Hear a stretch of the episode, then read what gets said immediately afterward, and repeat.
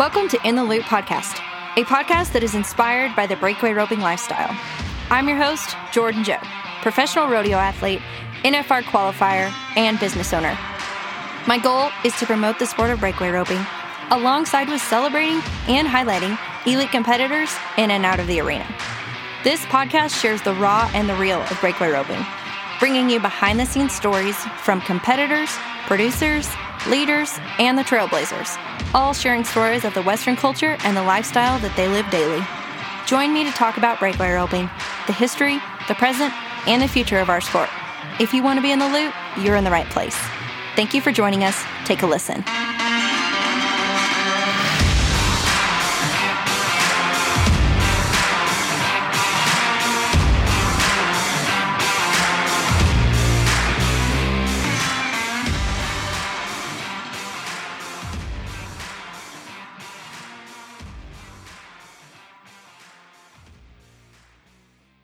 Okay, guys. So today we are here with Cody Ohl, go around champion, 20 time NFR qualifier, six gold buckles, three average wins, four Cheyenne titles, all around title, you name it. This guy's won it. And I'm just excited to have him here today. I'm, I'm with my husband, Raymond Hollabaugh. He's co hosting. And really, Cody, we just want to talk about, you know, your your career and your highlights. And honestly, I think you were one of the best, if not the best, at what you do. And how that can shed a little bit of light on the breakaway roping world. Sure, you know that's uh, that's kind of where I'm at right now. Is you know I have my own daughter, you know, competing in breakaway, so you know I'm all in. You know, I I got a great job training horses and got a great boss, but you know, evening times it's kind of my time, and and you know get to watch a lot of great breakaway on the Cowboy Channel and and slow mo it and break it down and see who's doing what and why and how and you know, shoot messages here and there and get, you know, get other people's ideas. And, you know, like I tell them, I said, I'm not, I'm not being the arrogant one and, and doing all this stuff. You know, it was handed down to all of us. I just put my own twist on it and it worked for me and it worked for the guys that, you know, that invented it. So, uh, I just, you know, I got girls coming to me now and I mainly just do tune ups and, and sharpening skills. I, you know, I don't have time to, I don't have time to start from beginners. You know, it, it just takes too much of my time with having a job. Well, I know through the years, watching you getting to compete, compete against you and everything, even from the time you were a kid. And I remember when you were living in that apartment at Roy's, you roped so good then, but through the years, just everything kept stepping up, and you were always great throughout the year at the regular rodeos, but it seemed seemed like when it came NFR time, you were even on a different level. And uh, that's what I'd like for you to talk about is some of that stuff, you know, like that today. Did you, when you got to the Thomas and Mack, did you look at things different mentally or the way that you had done things throughout the year? Or did you prepare the same? How how did you go about you know, taking it from the regular old long grind of qualifying to, to when you got there? You know, for one, you know, we had just enough break and, uh, you know, I just tried to stay sharp. You know, I didn't, you know, I, I just feel like people overthink it.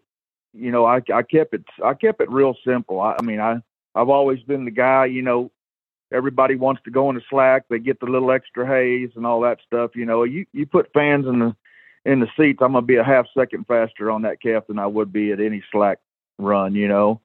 And yeah. it's just the way I've been my whole life. I fed off the fans, I fed off the haters, I fed off anything that that drove me, you know, and uh, you know, like I've got I've got girls coming here now that are that are great ropers, you know, and and, and myself and and I got a pin full of Jersey calves and only had a notch above those to to sharpen my tools and and really sharpen my horse's tools before I went to Vegas. I never when I got to Vegas, my horse thought he was the greatest horse in the world. He, you know, he knew he could catch one, two swings right there. Uh, he wasn't sore. Uh, my confidence wasn't down running a bunch of hard running cattle and getting bad goes. You know, I knew I was going to get good goes. So why do I want to practice on trying to, you know, really grind and really get sore and really do things, start doing things a little wrong and getting my horse. My horse's confidence was the whole deal, you know. Like, so now, you know, I, I'm I'm processing it with these girls, you know, to get their horses right. You know, just running these nice calves, they get off the muscle a little bit. They're going to be more flat. They're going to be more level, leaving across there through the, you know, through your delivery. What what rank girls don't understand is if their horse is getting them, they're costing them money. They're costing them championships. If their horse is not giving them a hundred percent, it's taken away from you being super sharp and you're already rope great. You know, you don't have to take that throw every time in the practice pen. I can, I got girls coming now that they see that shot at two swings and they don't have to take that shot now because they feel it. It's kind of like a, kind of gives you that feeling like, wow, there it is. That's the one I've been looking for, and that's the one I've been, you know, going through this process here to to get to that shot without having to take it, without getting my horse tight. Then I can pick my horse up an extra two swings, rope a sharp neck, do that five or six times, and put it away. Yeah. Well, and talk a little bit about, you know, I want to circle around. You're you're talking about two different things. I want to break down here. Is the horse's confidence and then your roper's confidence too. So talk a little bit about both of those, and in your opinion, you know how the horsemanship plays in and such a vital part. You know one thing that as i'm a breaker roper and i look back or just look forward to what we're doing right now you know the horse is such a vital part in what we do. Being in the barrier is such a vital part and being able to take that shot but first you got to have it. So talk a little bit about where you think the horsemanship is and then the roper ability comes with it. Yeah sure. And just roping these great calves is what get your horse's mind right and dialed in and getting him broke to the pen and and and and you being in the perfect position leaving every time where you learn to lock in behind that swell stay up stay square have that tip down and be with your horse. You know a lot of these girls want to sit and, and a lot of them team roped you know so they kind of want to have a little you know straight up style you know their their core is just too straight instead of kind of breaking over and being with that horse and running with that horse and guiding him and not you know, a lot of people want to really get high and pick them up and step them to the right or step them to the left or or I'm I'm 100% about crossing over at the score line. You know what what these girls don't get that are teaching this crap. Y'all wrote 90% of the time wore out tie down calves. So what are they going to do when you cross mm-hmm. over? They're going to lower their head just like they do. They're going to cruise off to the right, and your horse is going to the left. So I mean, it's not right. going to work, you know. And, you know, I, I mean, these junior opens and stuff are all great that that everybody's putting on, and but when you got a V, and you're starting out at 12 foot wide, whatever the box is, and you V it to 50 feet, you're you're you know you're just teaching these kids to just to throw a hula hoop out there really because they really got a pretty dang good chance of throwing it out there and catching you know we're not you're not teaching them any right. horsemanship you're not you're not teaching them to get to that pin and drive. If they step into the left, drive to the left. As they're cruising to the right, you got to pick up and push over there to that throw. I mean, I get girls here that are as rank as they are, uh, as rank as any girl is, two swings. As soon as one breaks off and that horse pulls into them just a little bit to the left and the calf steps right, you know, they look like a beginner.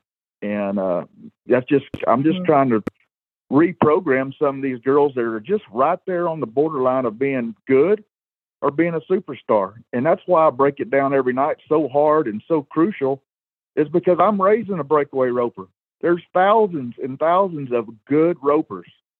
I, I won't settle for good. I mean, it's if you're not in the top 10%, you know, they have amateur rodeos mm-hmm. for a reason. That's where you better head because them them top ten girls are going to get your ten percent of girls are going to get your money every single night. Yeah, you're going to win one out of ten, but what I'm training here is is let's fix this horse where you're five bullets.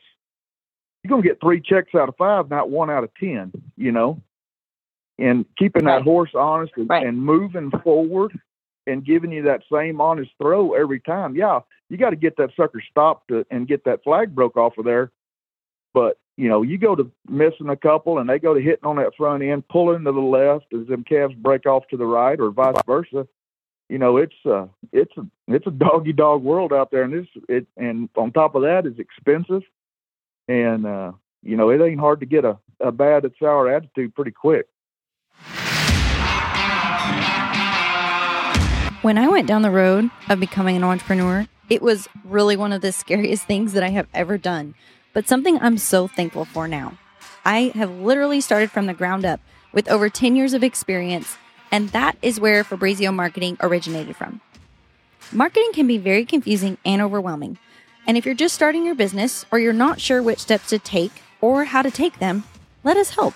We can help you get started from the ground up with establishing your business, creating a logo, creating a brand for your business, designing a website, social media management, email marketing, you name it, we can do it.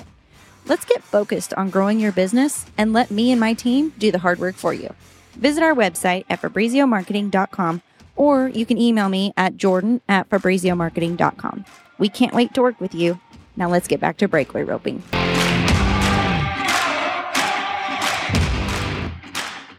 So, talk a little bit about, you know, one thing I think as you're talking about this takes me back to, you know, a lot of the a lot of the jackpot ropings we go to, a lot of the junior ropings we go to, they're lanes. And like you said, so they're kind of creating this this issue to where really the calf can't go anywhere, your horse can't go anywhere. You see to start, you throw it. And I think that that's something as, as we've been out there rodeoing these last few years, we've really experienced like there's different score lines. It's not just, you know, right behind them anymore, the different arenas, different boxes, all these things that are that go with it. And then that's where you've seen the the difference in the horsemanship and and the roping levels and stuff like that. So what are you know, talk a little bit about the calves you rope. You were just talking about you rope some Jersey calves and stuff. Why why do you do that? What's what's your intention and your purpose behind that? Well, I mean, for one, I don't want to get. I mean, I want to keep my confidence great. I want to. I want to see what I want to see. So, like for instance, the girls. I'll say like Casey Gill Churchill and her mother. They've been coming here for two weeks now. We got a set of fresh Jersey calves, and they run medium speed. A couple of them try a little bit, and a couple of them are off the pace a little bit but they're you those they've kind of gotten where they've gotten tight in that corner a little bit, and and then they get a little elevation. So what happens then is our scoring gets off. We don't we get to where now where they sit there, their horse isn't moving around, and a lot of times now they'll nod, and I won't open the gate. I mean I'll just account you know a, a one two you know, and then I'll open it if the horse is still standing there square because I want them to start learning to trust their mm-hmm. left hand. And so that's that's what my ropings have been created because we rope great calves. So you really don't get your skirt blown up if, if you miss the barrier six inches or a foot. But I want them girls to learn to trust your left hand. And you got to, that horse has got to stand there flat footed. And at my roping, you got to see right at probably a point of the shoulder. And like I said, you can ride a, you can ride your futurity horse, you can ride your great horse. You're still going to catch up three swings, no more than five swings and you're going to get lots of lots of the same throws, lots of the same feel across there. And until you get that repetition of doing it, you know, it's hard for me to watch tie down ropers nowadays. I, they want me to come help them, and they run 10 calves and they make two great runs. Uh, not bragging on myself, but you tell me, hey, these are 10 good calves right here, and I'm riding my best horse. I may mess up one calf. If you tell me, hey, mm-hmm. Cody, go tie these 10 calves at 8.5, I promise you, I can do it. And nowadays, it because they're not staying consistent and, and trusting a good practice session. And I've been helping my neighbor the same way, and he's roping good calves now. He's changed his whole arena setup, roping coming out from behind them, not roping in a team roping setup. And this is my number one rule. How many damn team ropers do you see build a calf roping pin to sharpen their team roping skills? So why would you be a top-notch, world-class, world champion calf roper and build a team roping pin to sharpen your calf roping skills? Mm-hmm. So that's another thing I've been trying to put out there. You know, to get your setup for a calf roper or breakaway roping setup. You know, everybody wants to put their chutes on, on the left side of the fence over there and, and have a team roping pin. And the whole time, the calf is wanting to cut in front of you because your damn let out gate is to the right so what your horse is trying to do is trap the calf on the right. I like the right hip, but I want right. the right hip when I ask them to be the right hip. I want them on the left hip when I ask them the left hip. But the horses get to where they know that calf's going to come in front of them at some point. Well, they're those horses are just wanting to beat them to the punch is all they're doing. So they just ride mm-hmm. to that right hip, and then that horse is just gradually trying to trap that calf to keep him over there to the left. You know, and that gets the horses yep. stopping into you. It gets them, it gets them tight, and then it, you know, it really exposes you. If you're not a, a roping son of a gun, you ain't going to pull that shot off. You know, especially if one comes across there and steps left, and your horse is used to trying to trap them on that left fence. Yeah. I know through the years you rode a lot of different horses, won a lot of championships on different horses. Did you try to pattern your horses pretty close to the same, or did you try to adjust yourself to different horses? Uh, you know, I, you know it, it, that's it, you know, everybody asks me daily, you know, what's the best horse you rode? Well, I won five world championships, and that was because that horse brought bought into my process, and I and I kind of bought into his. You know, kind of a halfway deal. There were some of them I had to completely change. There was some of them I had to free up. There was some of them I had to get on the right hip. There was some of them that didn't duck, so I had to dang sure be straight behind them, and where I could keep them up on a on a good calf. But the the setup where you're coming out behind the calf is where you can keep a horse's shoulders picked up and you can move them to the right and move them to the left. And and the whole problem is everybody wants to pick them up real high, put the spur in them, bend them like a barrel horse, cross over to the right of them too far, and then when you go too far, you've got to let them go back to throw your rope. And everybody wants to throw their rope and get off at the same time, so you're defeating the purpose of picking them up, moving them over. You know, it's more yeah. of a it's more of a push ahead, down low, and then you're broke over at the hips, you're locked in behind the swell, and you're more or less pushing that horse instead of picking him up and getting him off stride and and shifting his shoulders one way or the other. You know, and then like these girls now that another thing is when they throw, soon as they throw, they want to put a spur in them and jump them three foot to the right. I mean, we're not roping tie down. If he's straight behind them and then stopping right there, that's what you want, you know. Why do you why do you want to do that? And then every once yeah. in a while, as you're delivering, the horse is stepping into you and taking away your throw. What What do you think in the box situation from the way you did it to the way these girls are doing it? What do you think? You know, from holding the horn to cocking your rope in there. What What is your viewpoint of that? I mean, I, I mean, I'm a Lari Dee fan. She's the greatest. She's the greatest of all time. You know, like I, I mean, I post this every now and again. It's not to step on anybody's toes. It's nothing. That's what works for her. Her style works for her. You've got to. Yeah. The same deal I'm talking about. I take mine and I put a little twist. I put a little twist to her. I put a little twist to her. I put a little twist of whoever else. It's, you know, I'm going to use this rope because Lari Dee uses this rope. I'm going to use this rope because Jackie uses that rope. What they don't get is the greats can beat your ass with an extension cord. It's yeah. not that that rope is the one for you. That girl goes and finds the greatest sponsor she can find, and she tells them to make me a rope that I can that I can win with. Okay, At, without any tip weight, yeah. and you're trying to become great, you've got to find that rope that's going to do a lot of the work for you. Those ropes, I mean, I'm not, like I said, it's not about a rope company. It's not about this, not about that.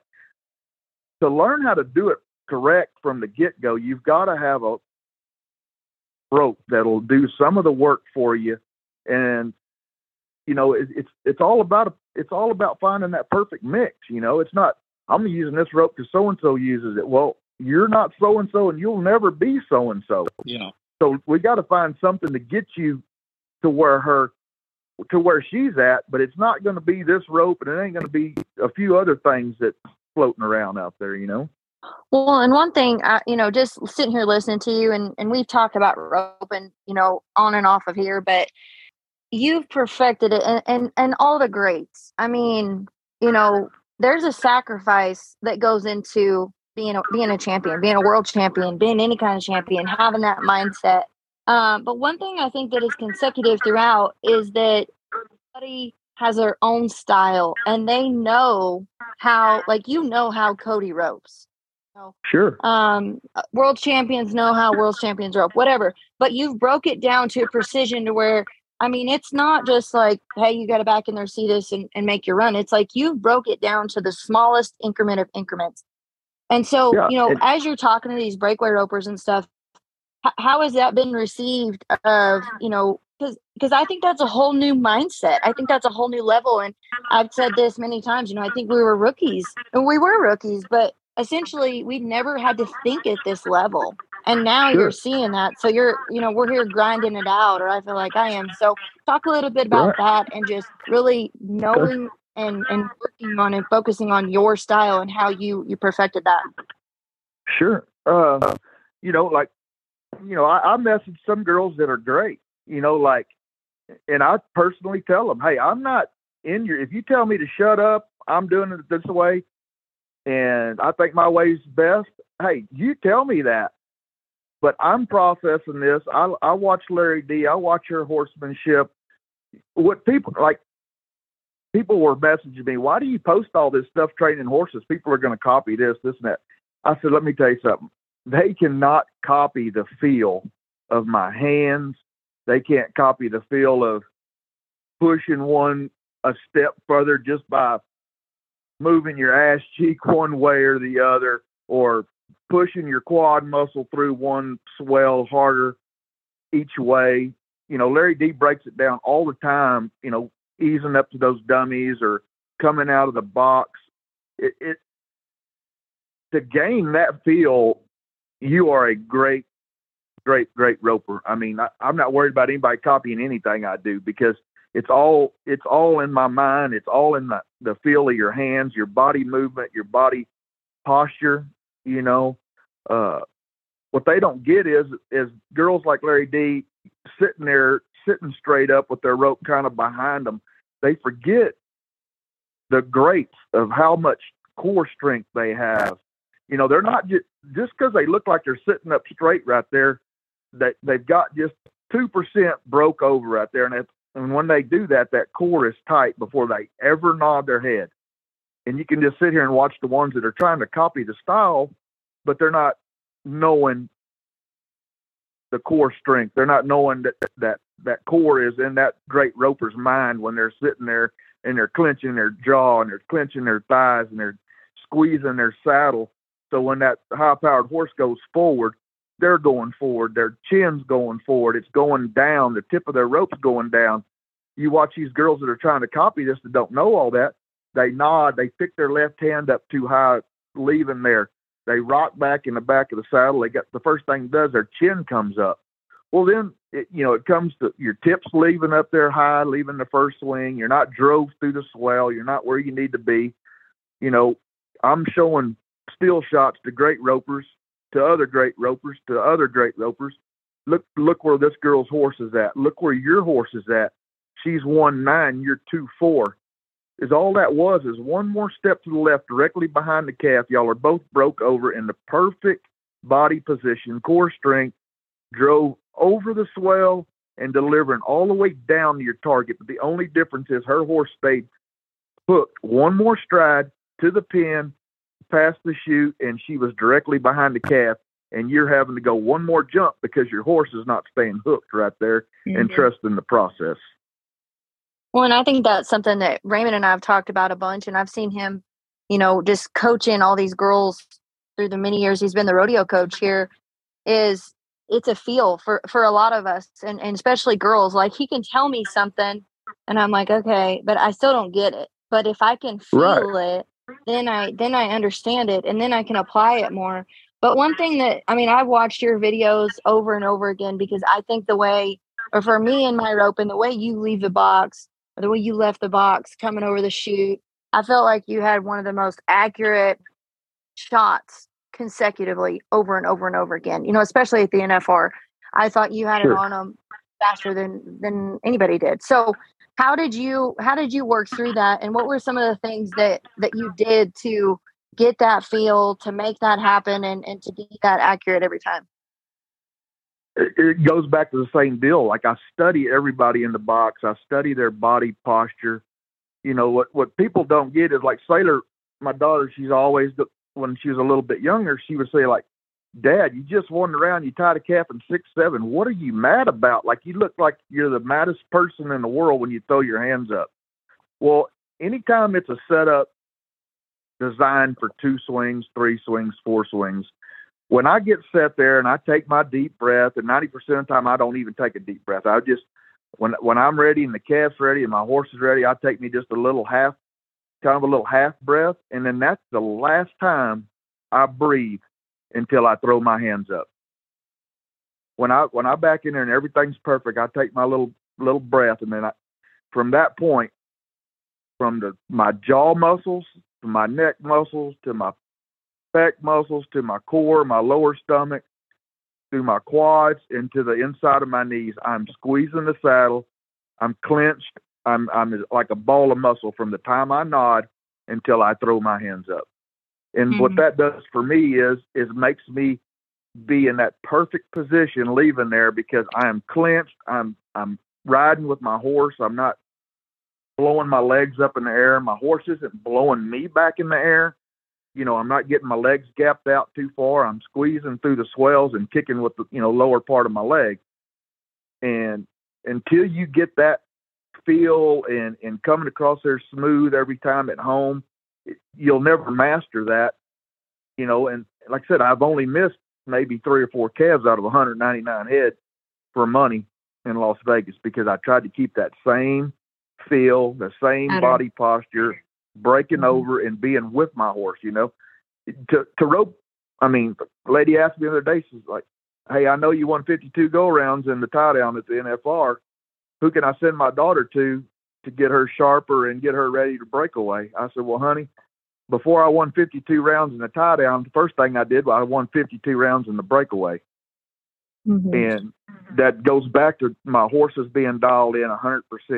And if it didn't work, is because I was struggling with that horse a little bit to be dead on and trust in the process, you know, and, and he would get me a little bit. And, you know, and, and another thing that would get me at Vegas was is you get so consumed, it dialed in at that calf's head, and, and you got that little dead area from from you losing that calf's head for six inches till you can see it outside the gate.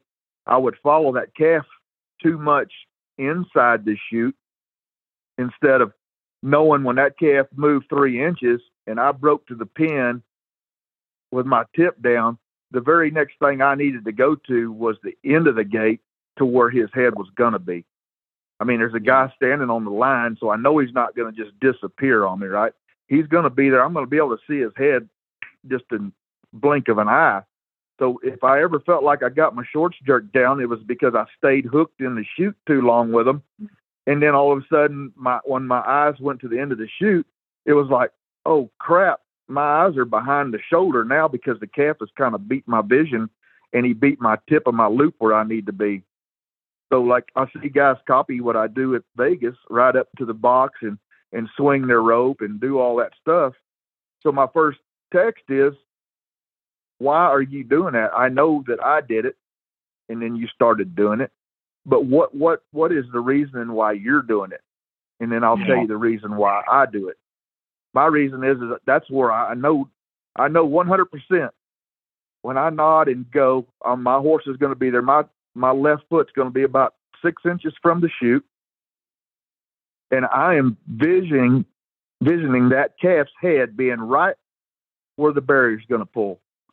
So I'm I'm I'm that's what keeps me from getting locked in so much in the chute. So when I see my start, I'm immediately going to that spot because, like I said, there's a guy standing eight or ten foot to the left of that line right there, so that calf, 99% of the time, is going to be right there. So I want to adjust my eyes from, yeah, I've seen what I wanted to see, and now I'm going out here where the tip of my loop and my first swing is covering the, it's covering the, the end of the chute, the very first swing, and then my second swing is going to end right where that calf is hitting that score line and popping that neck rope, and then that's where I'm coming with it there or one more swing but on my eyes and my vision and my tip of my loop are right there every time when that barrier comes off at a fast setup. Well, I know there was something you said just a while ago about girls kind of getting gapped open, leaving the corner, and getting so far behind. I I see that a lot. In fact, sure, we worked on that a lot with Jordan, and you know, instead of getting in the swells with your feet down, and like you said, sure. using the lower part of the legs, they gap open, then the horses get out from under them, and then they're behind. And I I know a lot of girls have really worked on that deal, but that's that's still kind of an ongoing problem out there with a lot of them. I think. So what what gets a horse a horse tight, and you know it is being inconsistent with that is not locked in every time across there and squeezing and pushing and making that horse get in such a cool pattern. You leave there with your chin up. You done pulled your reins up high. You're you're a half a stride behind your horse, so you're fighting like hell to get back to where you originally wanted to be. And then, oh crap, there's my shot. Then you make that big move from the front of the saddle, slamming into the swell. And two or three times of that, that horse is reading the play then. They know yes, that sir. the you know the the compensation from the back of the saddle to the front of the saddle and driving through that swell like boom and that's where they get you know they get real front endy. They get where you can't push them through it. And then that's when they start taking your throw away. Going to the nfr to get the mindset and know exactly what you were wanting to do or did you kind of have that ideal even the first time you went there or just from going through the years did you learn that process and what you were wanting to work on when you got there sure you know like i said i i mean I finally wanted. I mean, saying finally, I mean, I made it. '94 was my first year, and then, you know, '97, you know, finally got it done, and I was. It just felt like I was gradually getting to that point, you know, but until I, until I really got through '96, and and started really getting that feel. I mean, like many times as I've roped there, at many calves I've roped, many match opens as I've roped, I've never felt a feeling like you get when you back into that box there. I mean, it's yeah, it's a short score and all, but I mean, it you miss that sucker, that calf gets you by two inches right there. It feels like twenty feet, you know. Yeah, and you know, it, it's hard for me to, you know, what I learned from '94 to '96 is, I the best go is no more than three swings because the calf is just broke the neck rope. He kind of it kind of broke his stride just barely. And if you're going full tilt right there, and you can get him on the roping and then getting that separation and get you a slap down, or or they get to the end of it a little faster, so you don't have to. You know, it looked like I rode the stirrup a long time, but I was reaching just enough and getting them on the separation. So when I got beside my horse there, it happened so fast. You know, it come tight in my hand you know, you go you go past that third swing you rope, the calf's already going, oh crap, you know, I'm already at the I'm already thinking the calf's already thinking about the back end. So he goes yeah. to shimmying, he goes to letting up, and then it feels like you're in the stirrup for days, you know, and then ninety percent of them won't won't stay hooked to the process. They kick the stirrup, so then that's when they get the rolling falls or horses ducking off to the left you know, it's not coming tight, snappy to the saddle horn where that horse is really going to give you 110% versus 75% because you really didn't get a good go. Calves running off one way or the other. And then they, what I call it lofting because once they get to halfway, they're kind of running on top of the ground looking for somewhere to go, you know, and you're not going to get a true, you're not going to get a true go like you was tying one from the post, you know. Is all the goes I got from getting roping on the separation there and and finding them right off the bat right there was be patient for thousandth of a second, and then when that sucker's easing around, and it's just like blanking in time from the post from then on. It's not having to overthink or really place my slack, and I got off too soon, and you know all that stuff. But you know, I, I, try not. I mean, I'm not even to that point anymore. I don't. I don't really break down the tie down anymore. I'm. I bought into this breakaway deal, and you know, trying to raise the greatest I can. So, you know, it's but it's all the same thing. It, once the girls get in there to Vegas to the Thomas and Mack, they're going to have to buy into this process. What I'm talking about, you know, the the going past the third swing, you're going to be you're going to be three flat. Yeah. Even in that little short setup, because the calves are going to be letting off and they're not going to break the flag, you know, pop your string fast enough, you know. So yeah. they're going to have to learn the same deal. They're going to have to learn to be to the front. They're going to have to learn to find that tip and find it right there at the score line and rope on that separation. I know that's the place these girls are headed. I think it'll eventually happen. I'm not sure how long, but you know, I th- I think it's going to be a change for them. You know, when they do get there from some of the stuff that you're saying, and if if you were going to give one of these any of these girls any advice about the way to prepare, you know, or is there a certain way you would try to prepare going into that situation other, you know, than what they're doing now? What advice would you give them? I'm just if you're gonna if you're gonna invest like these girls are investing and, and any roper at that stage, if you're not investing in making your setup to make you better, then you're going in reverse. If you're not roping the right calves, you're going in reverse. And then uh, with all that said, you're ruined. You know, I've got guys that I watch in the tie down. I said, hey man, I do live right on 281. There's two little things you can change, and you're not going to have to buy another $80,000 horse at the end of the year. This horse will last you three years if you will change two things. But why, why do I quit on calf roping? Because nobody, everybody's got it figured out. They're too cool to, to stop in. They're, they're too cool to whip in and change two simple things. It's all hmm. it takes is just someone telling you that's been there and done that.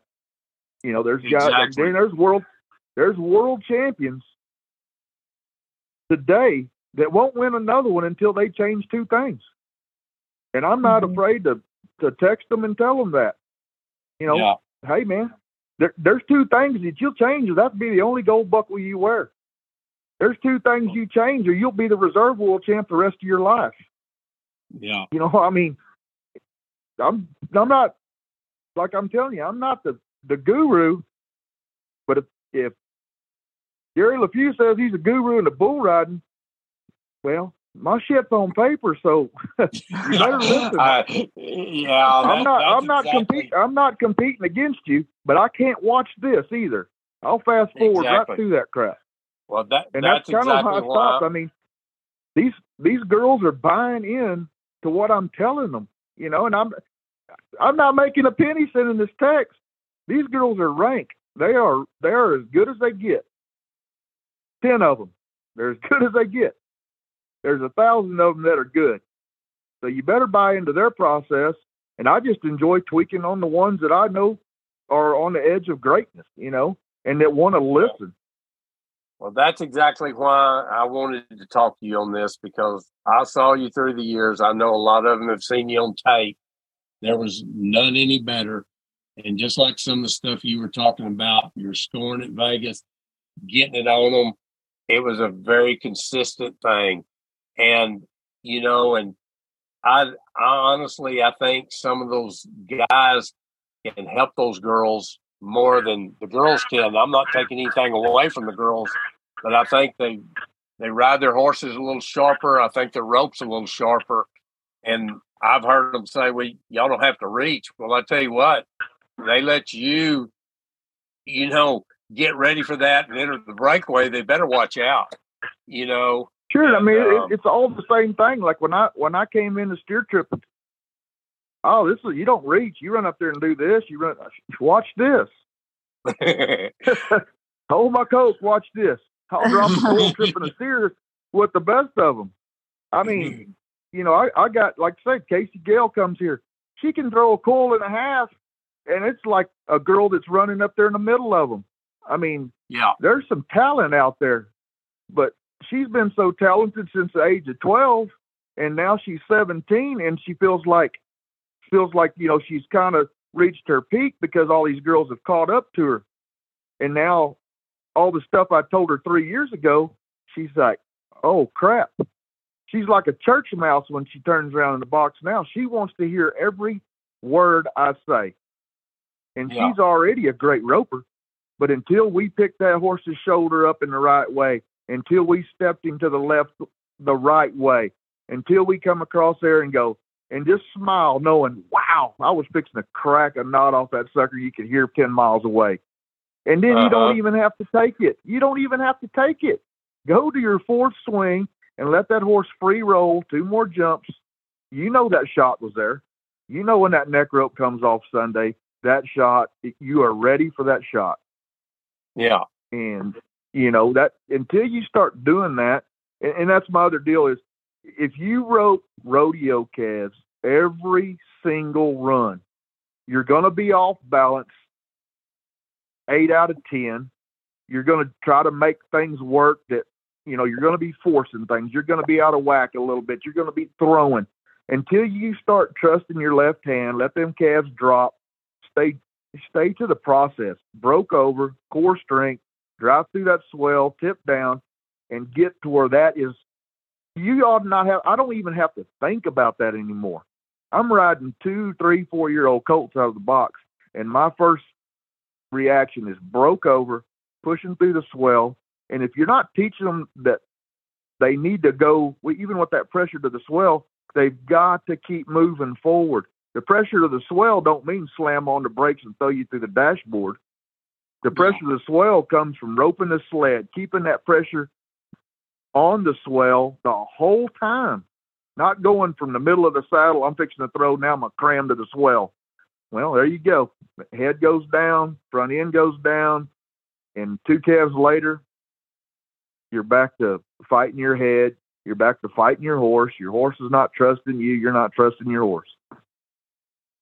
All right. Well, and you know, one thing I think that like y'all were talking about getting a different perspective and and having guys help you one thing i will say is i think you know as a woman we get a little you know minded focused on one thing and i think you can't see a different perspective and that's been one thing that i really enjoyed listening to you guys asking people questions you know gaining and gleaming off of what the success that you've had is you do see a different perspective and there are little things that you can add to make you grow up and step up and, and do better but one thing I want to ask you, you know, I know there was one year and I don't know exactly how many rodeos, but you know, we're talking about all the mechanical stuff, but there's also another side of it that's the the mental game. And I think that's one thing just me speaking personally or anybody else who's honest out there struggles with the most, whether you're a girl or a guy, I think is the mental game. And I know one year you maybe went to 40 rodeos and made the NFR, which is like such an amazing feat. I think or, it was less than was that. it less than that? I, how, I don't know how many yeah, it was. I went but, to 25 the the year oh, I came back okay. In 2003, and I had because I had I only went to limited amount, but I had shoulder surgery, you know, in there too as well, and so that was you know I I made the cut, and then I came home, got it fixed, and then got to come back before the season, you know that's what I, I mean. I got to listen to all this crap.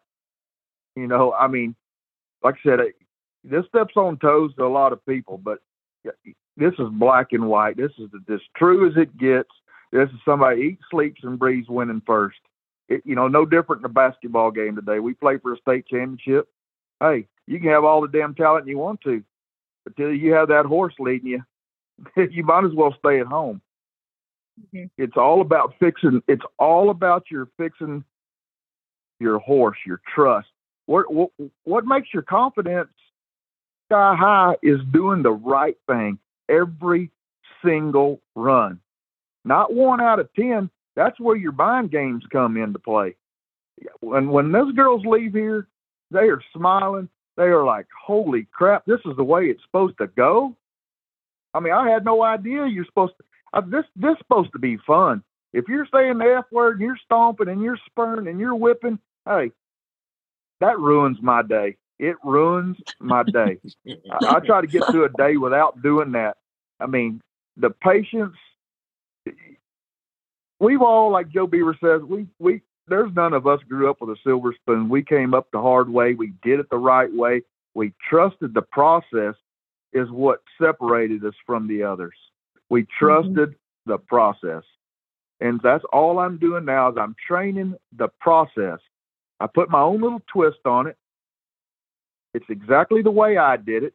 You can listen to it or you can tell me to shut up. I don't care. You tell me to shut up, and you just drive right on down the road and find somebody else. But if you trust this process that I'm telling you, the calves, the the the setups, your arena setups, and you're fixing the problem with your horse daily. That is the only thing that fixes your mind games. With with doing all that, that fixes your winning percentage. When you're winning, what mind games do you have? When you're sucking right. is when the mind games come into play. You're not trusting the process. You're not leaving here and carrying that process with you to the rodeo. Only thing that changes at the rodeo, it's going to happen a little faster. That's the only thing that's going to happen. Don't let them jerk your shorts down. Be sharp at the barrier. Be sharp with your rope. Be sharp with your body position, your core, your being drove over the front, and get consistent at more getting checks. That's the only thing that fixes the mind game. And then, right. then it's just up to you how much you want to work and how hard you want to drive and how far you want to go to be a world champion, or you want to be in the top 15, or you want to be in the top 30. Then, mm-hmm. then that becomes your work ethic. Right. I'm not going to try to sell you on jogging four miles before we rope. I want to get you. well, Raymond's not going to do that. So I want to get you to the process in two weeks. Why in the hell would I want to get in tip top shape? if I'm doing it right, when I get halfway down the rope, I'm putting the brakes on. I'm not I'm not running a marathon. I'm about being in the perfect position, setting it up, blocking my calf off, running 10 calves a day. I don't have to run 200 calves a day. I'm so dialed in and so focused. You want me to tie 10 and 8? Run them in there. Mm-hmm. That's the only thing that fixes a mind game is being 100% prepared, having your horse 100%, and go get you five checks out of 10, not one out of 10, because that's what plays the mind game. Yeah. That's really good. Well, and I think too, like like you said, you know, nothing when you get to the rodeo, nothing changes, and I think that that's a mistake. I mean, I've made several times. It's like I do it at home, and and like you said, we we pr- tried to perfect it as much, put in the work, whatever you think that is for you, and then I get there, and then you're like, oh gosh, I got to think now when like at home mm-hmm. you know you weren't thinking you know you were roping you were reacting you were focused in you were dialed in but then you get there and all of a sudden you're like oh i gotta think. So what so what you're talking about when you're practicing you're well, when you practice on a rodeo calf it takes all the thinking out of it. You're just mm-hmm. nodding and hauling ass right? You're just nodding and mm-hmm. going. But until you run that calf that's a little off the pace i'm not talking about a loper i'm not talking about a barn burner i'm talking about the perfect roping calf because you're going to the rodeo and you you think you're tuned up. You hadn't even you hadn't even attempted to score. You're just nodding and going, nodding and going, nodding and going. You know, they come here. I'm gonna try a horse today, but you know we've been doing this process on my good horses, but I'm gonna bring in a new horse. Well, last week that happened. She turns around in there, she backs this horse in the box. Whoa, whoa, whoa, whoa, whoa, whoa. We ain't even talked. What's your goal right here? Are you are you gonna nod and ride? Are you going to come across her and throw two coils and see if she's tight? Are you going to run him up in there and, and see if he'll pick up and do all these things? What what's our plan here? Are we going to mm-hmm. stay to this process, or are we going to are you going to just try to expose him and see if he's going to be, you know, if he's going to get you or he's going to be the ticket? You know, you've got to have that plan, and roping them good calves gives you a plan. You got, mm-hmm. hey, I know this calf. I got to see a point of his shoulder. Hey, this calf goes on a little bit, I can just I can nod and I can just cruise across here, take my rodeo start, and do my deal. You know, Raymond a lot had been, you know, when he rode a lot of younger horses and stuff like that a few years ago, they roped the dummy because he said, you know, that was the most controlled atmosphere you could have over and over and over again to create that pattern.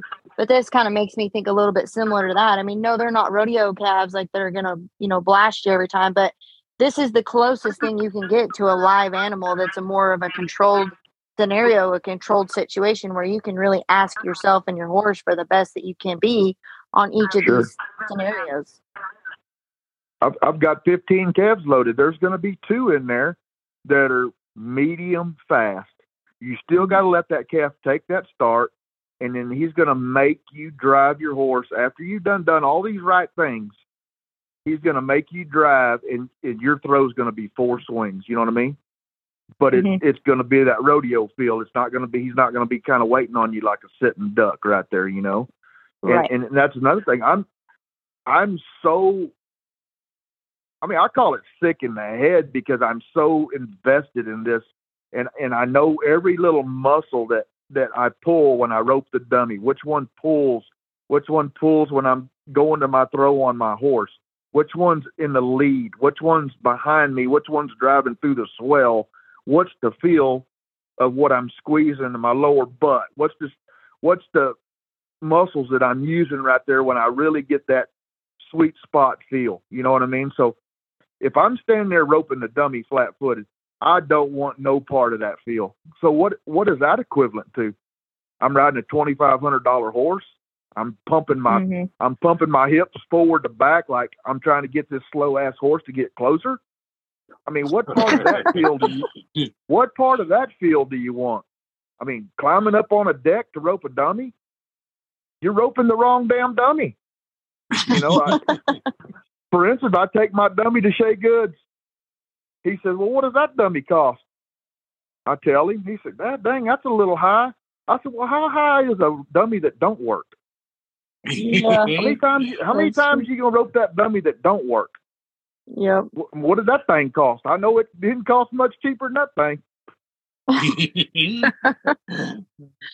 It's pretty expensive if it ain't if it ain't the right angle and if it ain't the right loop and if it's the wrong dummy. I'm gonna stand there and rope that a hundred times. You know what you don't get is like we all grew up roping a bale of hay and a calf head. Is it was did it turn out to be the the greatest way? Nope. It's just how good them guys were. You know what I mean? Yeah. It's not there ain't nothing about sending the rope down the cast back. Like I'm standing there I got my elbow beside me and I'm roping the crap out of this dummy.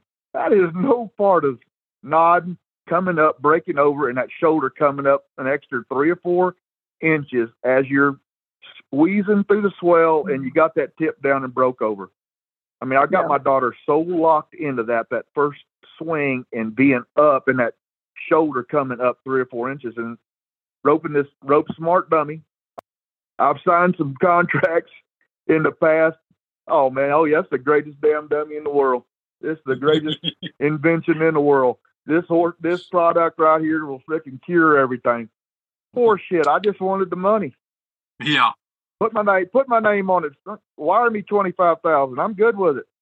But I'm telling you, the products I'm endorsing now is stuff that works, stuff that I believe in. It took him two hours to convince me that this is the this is the dummy, this is the technology, this is the perfect dummy to teach you, especially from the get go. If you already don't have any bad habits and you're just learning, it's going to teach you the perfect angle. It's going to have you kind of breaking over your palm of your feet and getting your tip tip of your toes down, and it's going to get that shoulder coming up that first swing, and it's going to get the angle to your rope perfect.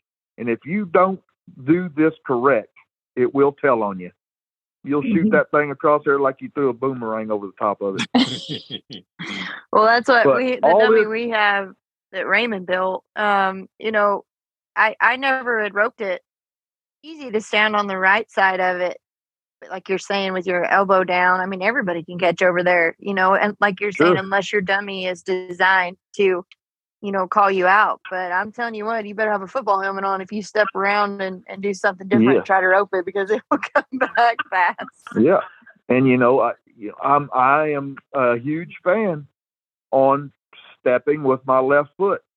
Until you're sick minded about the exact muscle, exact hip muscle, exact quad muscle that you're pulling when you're driving to the perfect spot in your saddle, until you feel all of that, you'll never buy in to why you step with your left foot But as you're stepping with the left foot, you're with your okay. So if I'm standing in, if I'm standing there and I'm pretending to be on my horse in the box, I nod my head. I'm pretending to drop my hand forward.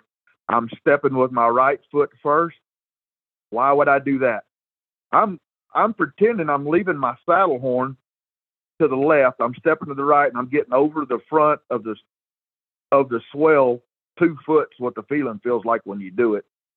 So if you're wanting to get that first swing down and be sharp as you can possibly be, standing there with your rope cocked, your hand just like you have it, the reins in your hand, and you drop the hammer, you drop your left hand, and what you're naturally doing is I'm in my mind visualizing my left hand going from where I'm standing square, say six or eight inches to the left as it's going, and my hand down.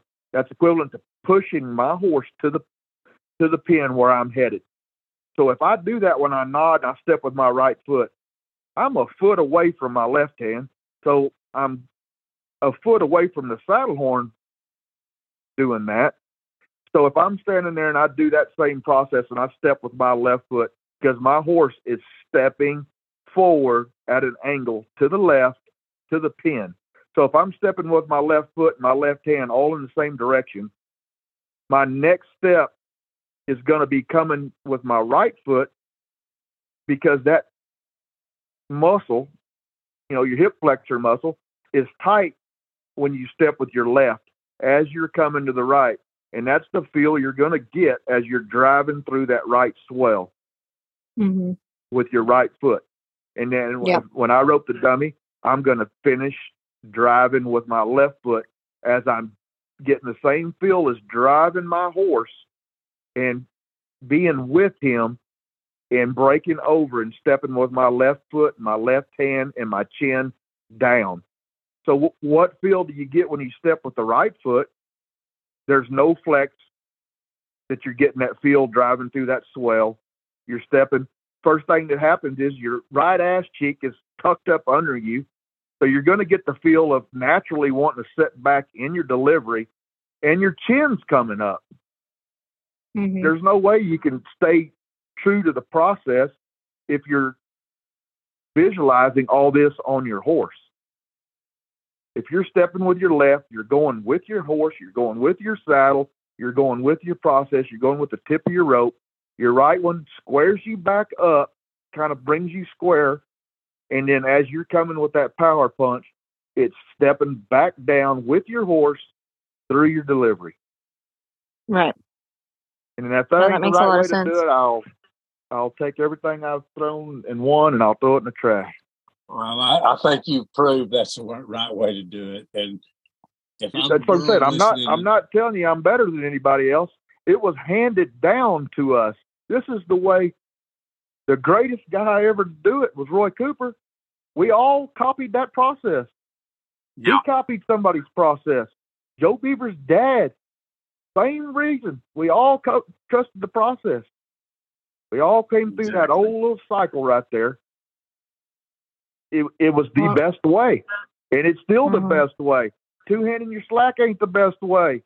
Two handing all the way to the calf's head, damn sure ain't the best way.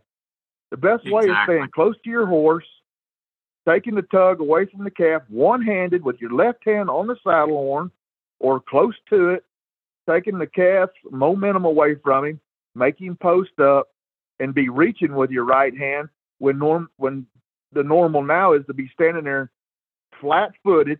The calf makes a little move into you. Your feet are together. You're not driving. You're not. Your legs aren't braced up. You're not. Anybody can push you over. What do you think a 240 pound calf's going to do to you when the rope hits you and you got your hands together and your feet together? It ain't gonna work, and it don't Yeah. frickin' work. And you wonder why your horse don't quit. Your horses quit working is because what trains a great horse is a snap to the saddle horn. You take a you double barrel your slack five times in a row. All of a sudden, there's no tug to the saddle horn. There's no snap to the front end. There's no snap to get that one-two punch right back out of it and clean your go up. And you're consistently getting a inconsistent go at your calf. But then here we are again on tie down roping, and we're not talking tie down roping. So well, I'll tell you what, I think after some girls listening to this, if I was a girl, I would be headed to your house. And I think that Well, that, that's And that's don't the trust me ultimate goal. The, the ultimate goal is just listen and trust the process. I'm not. I, I don't. I don't have to have you. I have a great job. I love what I'm doing, and I love helping girls that want to be great. Well, If you're coming do here because your mom and dad want you to come here, you're coming to the wrong place. Right. You want me to find you a horse? You're coming to the wrong place. I'll train you one. But you want a horse? Joe Beaver's your man. You want a full fledged roping lesson? Joe Beaver is your man. You want a quick tune up? You want to sharpen the sharpest tools you think you already got? I'm your man. Yeah. You want an hour and a half of my time? I'll give you an hour and a half of my time and hundred percent of it. Well, Let- I'll let- tell you what. let's let's get over that. Let's get over that. Like, I'm my daughter. I said, hey, honey, we're not going to do this for a living if we're not going to be in the top ten percent. hmm There's thousands I of them good. There's thousands of them blowing up credit cards. We ain't doing it. We're going to win, and we're going to win big, or we're not. We're going. We're going to go a different angle. Well, that's great, man. I really appreciate you coming on here today and talking to us. This is this has been great. And if there's some girls and guys don't get something, you know, out of this today, that that's on them Yeah. because you're you're the you're the you're the greatest that's done this. You you've proved that by everything you've won. Um, you know, I, I really appreciate you coming on here. And like I said, I know you're riding a lot of horses and you're training horses for people and uh, you're having ropings and these schools. And man, I'm so glad you're still involved with this and doing it to make everybody better. And I just really appreciate it. Oh, you know, I here's the deal. You're what these deals you're going to. That's not getting you any better. When you come here, I'm getting you better for Walla Walla, Washington. I'm getting you better for Ellensburg, Washington. I'm getting you better for a nod and ride at Northside. It doesn't matter where you're going. We're my process is to get you better every run. You've got to learn to Mhm. score. You've got to learn to pick your horse up. You got to learn to to rope gaining on a calf a little faster. You got to learn to do all the things it takes for you to be great past junior ropings and the V. Right. It ain't nod, ride, throw it straight out there, and the calf runs and you loop. Them days Yeah. are over when you're 19. Exactly. Yeah. Well, I I have one more question for you, Cody. I ask everybody who comes on my podcast, um, if you could go back and tell your younger self something, what would it be and why? You know, I I don't know. I, I just try to, you know, uh, you know, with me, I you know, it's 200 and almost close close to 270 days alcohol free for me, and you know, it, it's the only it's the only way for me now, and it should have been long time ago. You know, you know, people until people put these boots on that I wear, Joe Beaver wears, Fred Whitfield wears, the greatest in the world wears, you know, you don't get it. You know, it's it's we've done it the wildest way, we've done it the funnest way. There is better ways.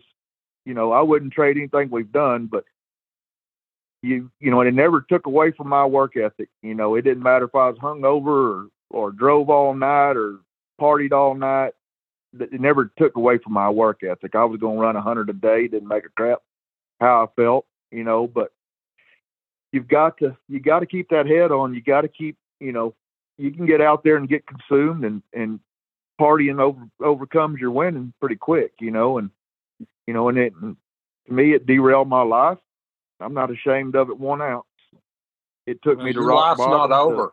And look at the path it's not over, now. but it, I got I grabbed a hold of it before it was too late. You know, God kept me here for a reason. Kept me here for my kids. Kept me here for my daughter's dreams. And you know, you, you got to you got to do it right. You got to do it right. And you know, drinking, staying out all night ain't the way to do it.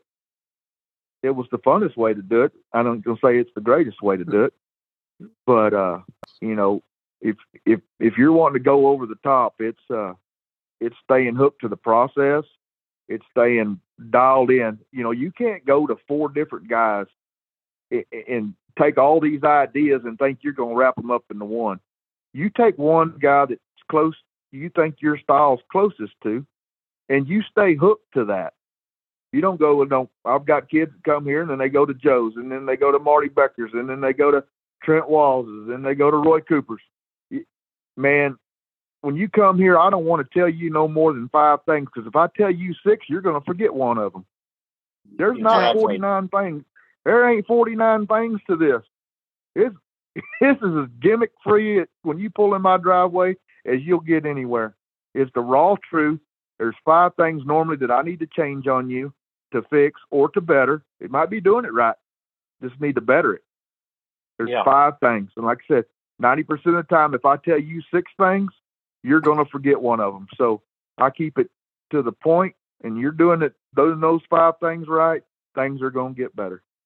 Well, I think that's great advice, and I mean, I'm proud of you for for being on that streak and, and making that bold choice. And you know, y- your life is a testimony. You know, not just because of what you've won, but because of where you're at now too. And you know, I think that's the biggest thing I've learned is it's not so much our words as our actions as people you know focus on. And and I think you're doing that. And so, you know, as a a fellow roper, I'm appreciative of you, and as a person, you know, I know we're all people, and you don't know what people's go people are going through. So, you know, just always be kind and generous and put a smile on your face because you just don't ever know, you know, when that might matter or when it does.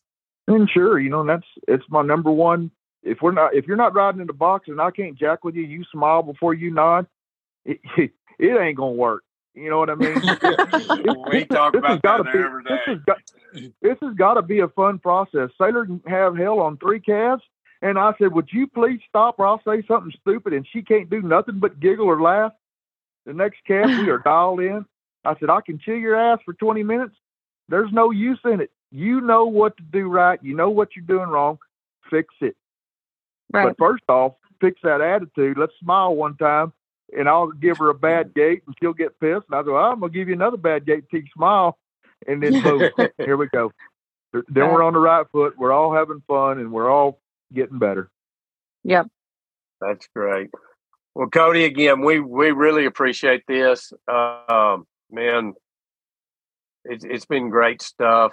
Uh, I think you're gonna, I think you're gonna have lots of girls stopping by your house on 281. We're gonna be one of them, and so I really really appreciate you talking to us. You know, and as far as I'm concerned, it's coming from the best. And Well, I appreciate it, but it means a lot, and you know, I put a lot into it. You know, it's not a. You can take it too far, it, it and you know, and go in reverse. There's, it's a simple, simple process, but you got to stay hooked to it. Well, is there any way? So, you know, as far as people wanting to get in touch with you, if they want to set up a time to come rope with you, what does that look like? What's the best way for people to to get a hold of you and and all the things you've got going on? I mean, I, I'm 90% just on uh, Messenger or Instagram, official Cody Ohl, or you know, I put my phone number out there. It's on all the flyers that we do ropings and stuff. I'm not, I'm not that guy. You you can have my number. Uh, text me or or send me a message on Instagram or uh, better than that, just show up on a Sunday and and enter enter a couple times. You're gonna get six quality runs, and then we'll we'll visit from there if you want to visit. Yeah. Well, and you guys have been having some really good ropings in Hico. Uh, you know, I'm excited when we get back down there a little bit this spring to maybe come over there and rope. Um, how long are you Sure. going to have those ropings and, and what do they look like? Well, I mean, another thing I'm proud of is, and it's the reason I post a couple times a week. You know, there's four by eight banners on the fence that get shout outs every single time I nod my head out there. We've got great national sponsors that believe in what I'm doing. And not only that, they believe in the girls. I have not made one single text or call to anybody about being a sponsor for girls that have said no yet Right. every i mean i i add money because it's not coming out of my pocket. I'm adding money Right. because the people on the fence believe in what y'all are doing. They Mhm. believe in your smiling faces. They believe in your process. They believe in you know y'all y'all haven't had it fair. They want they want to see y'all do good and they're giving back. They're putting money into the i'm adding twenty five hundred dollars every roping adding money to every age group it's because of national sponsors. It's American Hats. It's rock and roll. It's it's Hooey. It's uh, Frontier Rodeo Coffee. You name it. List goes on and on. Bill Fick Ford. I mean, it's all people that get us down the road daily. It's the Right. same people that are on the fences at the National Final Rodeo that are in the fence in my arena, believing what we're doing and giving back to y'all. Well, and So, that's important, uh, you know, and just having those those people behind us, I think, drives us to to do better and step up as professionals in and out of the arena. But if y'all have a chance, go over to Hico, um, check out Cody on all things social media, Facebook, Instagram. Um, I know he's having some great ropings every Sunday, and he'll keep those up. So y'all check it out. And Cody, thank you for coming to this show, and and we appreciate your time. You bet. I appreciate you guys. Thank you for joining us on In the Loop Breakaway Roping Podcast. I truly appreciate all of your loyal support. Don't forget to leave me a review, share this episode with a friend, and if you have any questions, I want to hear from you. Email me at jordan at thebreakawayropingpodcast.com. Go check us out, sign up for our newsletter, get our email alerts, text alerts, and all things breakaway roping. I appreciate you guys, and I'll see you down the road.